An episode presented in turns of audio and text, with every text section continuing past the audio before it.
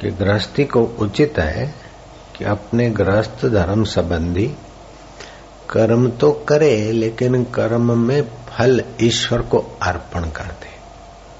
तो करने की जो वासना और वेग है, वो संसार के तरफ़ चला जाएगा। चित्त निर्वासनिक होने लगेगा। डिजायरलेस जैसे बादल हटते ही चाँद दिखता है, ऐसे ही वासना और विकार हटते ही हृदय की आनंदाकार और आत्माकार प्रभुता का व्यवहार में भी थोड़ा झलक मिलता जाएगा। और समय निकाल के बार बार जो ईश्वर से जुड़े हैं ऐसे महापुरुषों के संपर्क में आना चाहिए। और कभी कभी एकांत में गृहस्थी को कुछ समय के लिए गुजारना चाहिए। क्योंकि आया अकेला है, जाना अकेला है तो थोड़ा समय अकेले रहकर, जो मरने के बाद भी पीछा साथ नहीं छोड़ता, उसके विषय में विचारे। मैं कौन हूँ? कहाँ से आया? और अंत में मर जाऊँगा तो मैं किसी साथी मित्रों को तो नहीं ले जाऊँगा तो मैं जाऊँगा तो कहाँ जाऊँगा? तो इस प्रकार का अपना प्रश्न करे, अपने आप से मैं कौन हूँ? तो उसका मन उस मैं कौन हूँ की खोज में, आत्मा परमात्मा की शांति में जाएगा। गृहस्थी को उचित है कि अपनी खबर देने वाले शास्त्रों का अध्ययन करें। देह की खबर तो सब देते हैं। मरने वाले की खबर सब देते हैं, लेकिन मरने के बाद भी जो साथ नहीं छोड़ता, उसकी खबर का प्रकाश पाले।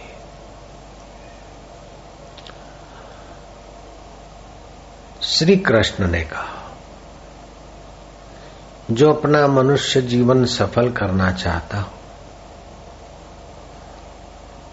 उसे उचित है कि इंद्रियार्थेशु वैराग्यम, अन अहंकार एवच, जन्म मृत्यु जरा व्याधि दुख दोषानुदर्शन। इंद्रियों के भोग विषय विकारों से अपने को वैराग्य में लाए। ज़्यादा संसारी मज़ा लेने से जीवात्मा आसक्त होकर जल्दी कमज़ोर हो जाता है। शादी किया, लेकिन संयम नहीं है और इधर उधर करते रहे तो जल्दी बीमार होते एड्स की बीमारियाँ लग जाती जो बेकार ज़्यादा भोगते। तो मिठास अति खाते तो उनको बेचारों को क्या क्या हो जाता है। तो अपना स्वास्थ्य का ख्याल करके भोजन करें, कर्तव्य का ख्याल करके अपना व्यवहार बहुत पसारा ना करे। पचास साल के बाद अपना जो रिलेशंस बाहर है, उनको थोड़ा धीरे धीरे कम करता जाए और अंदर के रिलेशन वालों से रिलेशन करता जाए। अंदर माना परमात्मा के तरफ़ ले जाने वाले संतों के संपर्क में बढ़ता जाए। श्री कृष्ण कहते इंद्रिया अर्थेशु वैराग्यम। इंद्रियों के देखने, सूंघने, वाहवाही में राग ना करे। वाहवाही करेंगे तो इस शरीर की, या तो जलाकर खाक करना है। दफना दो तो कीड़े हो जाएँगे विष्टा हो जाए नहीं तो कहीं फेंक दे तो और जीव जंतु खाएगा। तो इस शरीर का तो अंतिम ये होगा तो इस शरीर की वाहवाही के पीछे समय ना गवाए। अमेरिका के लोगों ने आग्रह किया कि बापूजी, आपका चैनल में वहाँ सत्संग आता है, कई चैनल वहाँ सत्संग दिखाती है। अब आपके लिए बहुत लोग तड़पते। तो हम क्या, हमको समय नहीं है? अब हमारे पचास पचपन साल बीत गए, साठ हो गए अब नहीं आते।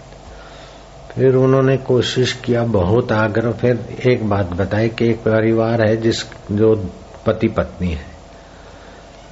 उनके पास लगभग 22-25 मिलियन डॉलर की संपत्ति है। संसार में बच्चा बच्चा नहीं।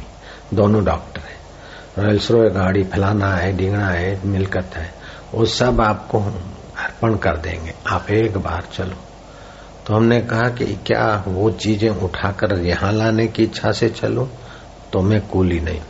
उन चीज़ों के लिए वहाँ संभालने को चलूँ।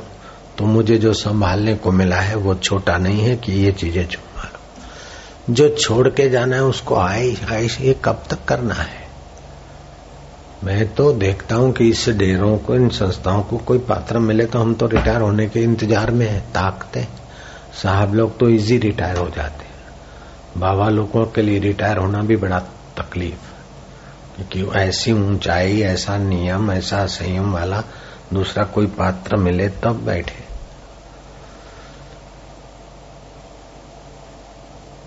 तो गृहस्थी को अपना मंगल करना हो।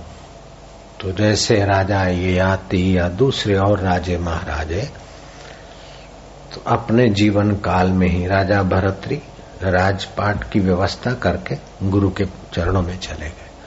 और जब साधना करके अपने सोल का आत्मा का अनुभव किया तो भरतरी लिखते हैं, जब स्वच्छ सत्य संग केनो, जब शुद्ध सत्य का आत्मा का संग किया तभी कछु कछु चीनो कुछ कुछ जाना। क्या जाना कि मूड जाना आपको? आई वॉज़ द फूल मैं मूर्ख था। मानता था कि मैं बड़ा सुखी हूँ। सोने की थाली में भोजन करता हूँ। ललनाएँ चंवर डुलाती है। राजाधिराज महाराज करते हैं। मेरा बुरा राज्य है। मैं बड़ा लक्की हूँ। अब मैं कौन हूँ, ये तो मेरे को पता नहीं था। मर जाने वाले शरीर को मैं मान रहा था और इसकी सुविधाओं में मैं अपने को भागशाली मानता था। अब मेरे को पता चला कि मैं फूल था, बेवकूफ़ था। जब बस स्वच्छ सत्संग की नो शुद्ध बात जानी, तभी कछु कछु चीन्यो कुछ कुछ जाना। क्या जाना कि मूड जान्यो आपको, हरियो भरम ताप को ये भरम था। ये जीवात्मा को तपाने वाला भोग और वाहवाही और ईगो बढ़ाने वाली चीज़ें थी।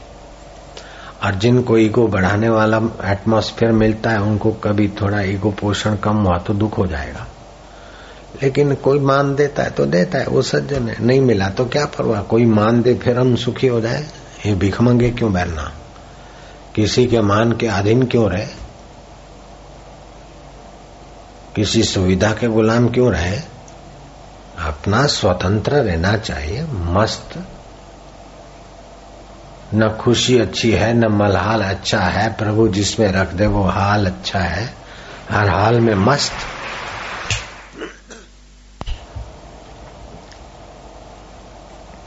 अटल जी आए, बोले, बापू जी, निराशा आ गई है, ऐसा है। ऐसे भगवान के वैभव को देखकर आप अपने अंदर के वैभव को भी जगाइए। आप में बुद्धि है, अक्कल है। उसको उचित उपयोग करके परहित के काम करके आप अपना वैभव सुवास जगाइए। ईगोलेस रहकर आप निश्चिंत होने का वैभव जगाइए। कोई कैसा भी व्यवहार करे, लेकिन उसके व्यवहार से इम्प्रेस हुए बिना सम रहकर आप अपना उद्देश्य पूर्ति कर दीजिए। ये आपका वैभव है। तो ईश्वर का वैभव और जीवात्मा का वैभव। जब एक दूसरे के साथ तालबद्ध होता है तो जीव मुक्त हो जाता है। लेकिन ईश्वर के विपरीत जब हम खड़े हो जाते तो फिर दुख होता है। अब कोई घर का, कुटुंब का स्नेही मर गया तो ईश्वर की सृष्टि में जन्मना मरना ये ईश्वर की व्यवस्था है। हाय रे, ये चला गया, हो गया तो दुख हो गए लेकिन वो मर गया, उसे सूचना करो कि मर गया तो तेरा शरीर मरा है। शरीर के पहले भी तू कहीं था, बचपन में भी तू था, जवानी में भी तू था, अब तुझे हार्ट अटैक हुआ या कैसे भी तुम मरे, फलाने भाई फलाने। लेकिन मौत शरीर की हुई, मरने के बाद भी तुम्हारा अस्तित्व है। तुम अपने वैभव को जानो, अपने आत्म वैभव को जानो परमात्मा वैभव को जानो, हल्की वासना करके, डिज़ायर करके यहाँ भटकना मत और किसी के गर्भ में जाना मत। तो मरने वाले को आपने बहुत मदद दे दी। हाय रे, हाय फलानी भैया, फलाने भाई, फलाने पति, फलानी पत्नी। तो आप ईश्वर के सामने आड़े खड़े हो गए।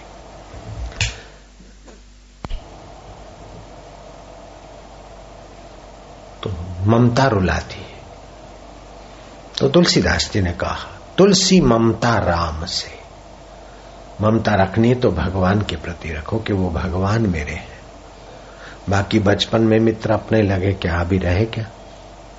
जुआनी में कई यार दोस्तार मिले, अभी क्या? तो जो मिलता है वो बदलने के लिए। ये श्री है, श्री मिलती है आपको अपना वैभव जगाने के लिए। तो यत्र योगेश्वर कृष्ण, यत्र पार्थ धनुर्धरा, तत्र श्री विजय। तो आप श्री का सदुपयोग करो तो विजय है। और विजय है तो उसमें ईगो बढ़ाना नहीं चाहिए और अपना वैभव अंतर का जगाना चाहिए। पौने दो घंटा सत्संग चला, फिर मिलने को आए। मैं क्या भाई भूतपूर्व प्रधानमंत्री हैं, अभी इनको जरा माइक दो दो वचन सुनाए। तो बोले, भाई और बहनों, मैं यहाँ पहले भी बापूजी के पानीपत के सत्संग में आया था। जो दो शब्द मिले थे, अभी तक मेरे को याद है। और हम राजनीतिक तो भाषण बहुत करते हैं। हम यहाँ बक बक करने नहीं आए हैं। मैं क्या आदमी बड़ा दिल खोल के बोलने वाला है? मेरा हृदय प्रसन्न हुआ। राजनीतिक भाषणों में तो हम बक बक करना खूब जानते। यहाँ तो आए थे। शांति का, सत्संग का फ़ायदा लेने। बड़ी शांति मिली, बड़ा बल मिला, बड़ी सूझबूझ मिली। और चुनाव जीतने का बापूजी ने युक्ति भी बता दी। अब हम श्रोता थे, माइक दिला के बापूजी ने वक्ता बना दिया। हम नीचे से ऊपर ला दिया तो ऊपर संभाले रखना भी इनको चिंता करनी पड़ी। हम क्या वो चिंता करता जब ये सिद्धांत आपने पकड़ लिए तो भगवान की दया आपने साथ होती है इसमें। ये तो लॉजिकल सिद्धांत है, इसमें कोई चमत्कार वमत्कार हम नहीं करते, हम नहीं जानते सब। आप ऐसा करो तो ऐसा होता है, ऐसा करो तो ऐसा गणित है ये तो सीधा। अमुक एक मंत्र है, उस मंत्र का आप जप करो, आपका बच्चा जप करे। 108 बार, बुद्धिमान होके रहेगा। क्योंकि उस मंत्र के आंदोलन जिन केंद्रों पे पड़ते तो आप जो भोजन करते हो उसका जो सात्विक रस है, वो ऊपर चढ़ता। है तो ज्ञान तंतु में आता है तो आपका लड़का बुद्धिमान बनेगा। अमुक आप मुसीबतों से प्रॉब्लम से इनसे इनसे घिर गए। चावल और काले तिल और घी मिलाकर अमुक मंत्र से आप आहुति दो, उसके वाइब्रेशन करते हो, खड़े होंगे आपके माहौल में जो कुछ विघ्न बाधा है, उसको हटाने की प्रेरणा मिलेगी और विघ्नों को फाइट करने का वाला वातावरण बन जाएगा। तो चमत्कार होते हैं, लेकिन कुछ चमत्कार के नाम पर धूर्त लोग ऐसा कुछ करते कि तपस्वियों के चमत्कार, योगियों के चमत्कार तो सच्चे हैं, लेकिन ऐसा वैसा करके जो चमत्कारों के नाम पे दूसरों को ठगते, वो तो बड़ा धोखा है।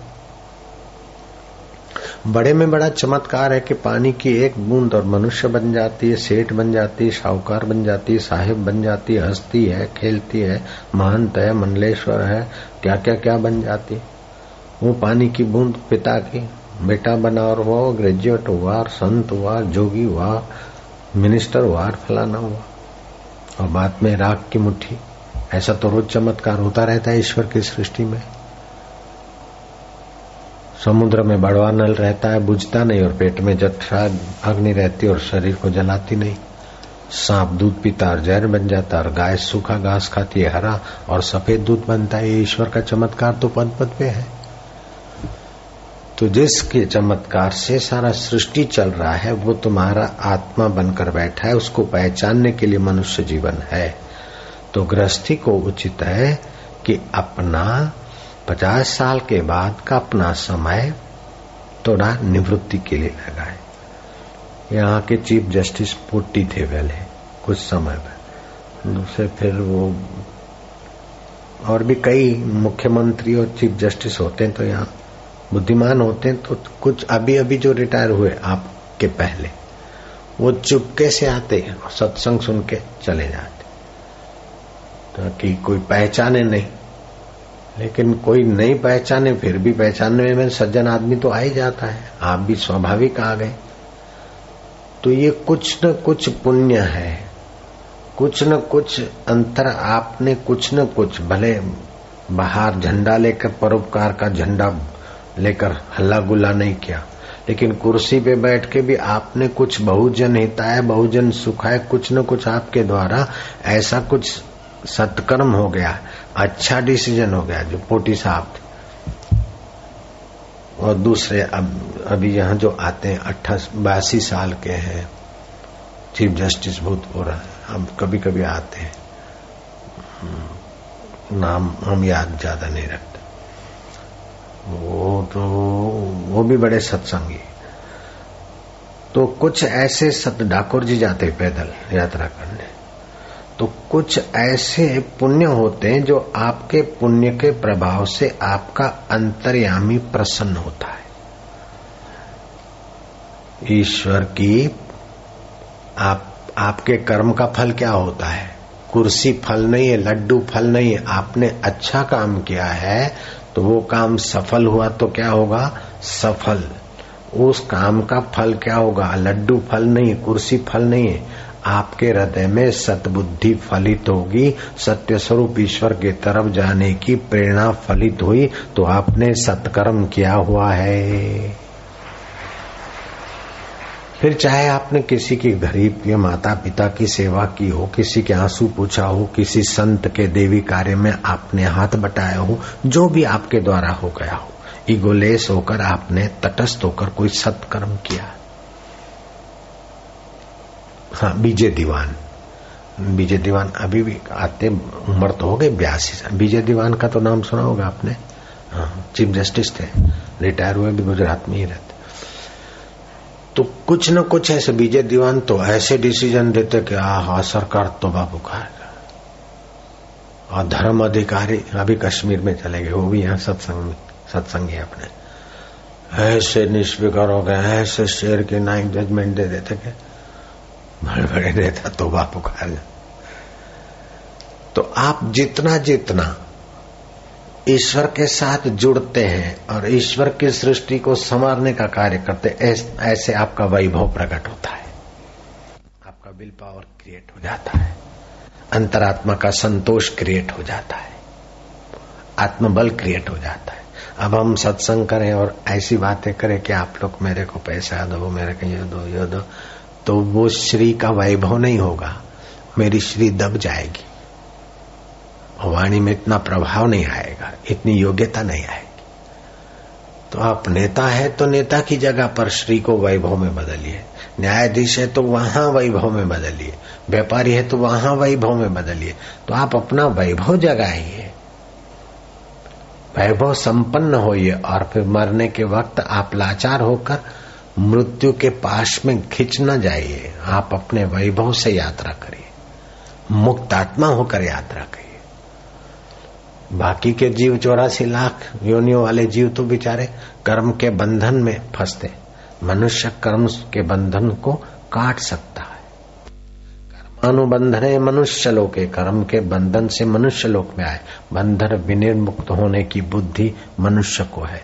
बंधन विनिर्मुक्त होने का शास्त्र मनुष्य को है। बंधन विनिर्मुक्त होने का पुण्य, पाप का व्यवसाय मनुष्य के पास है।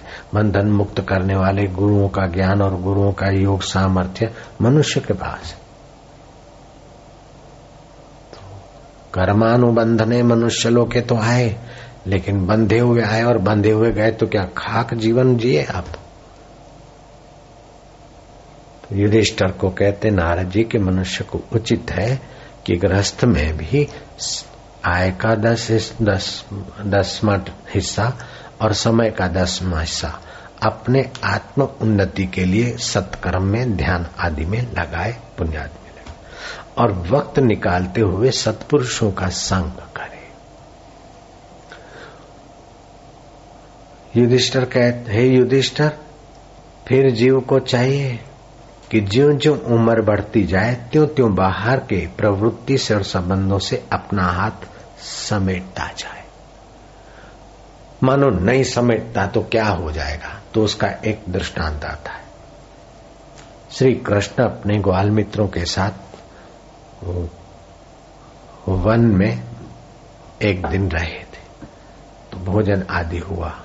साकेती, कृतवर्मा और बलराम भोजन करके टहलने गए तो एक कुएँ में क्रिकेट पड़ा था।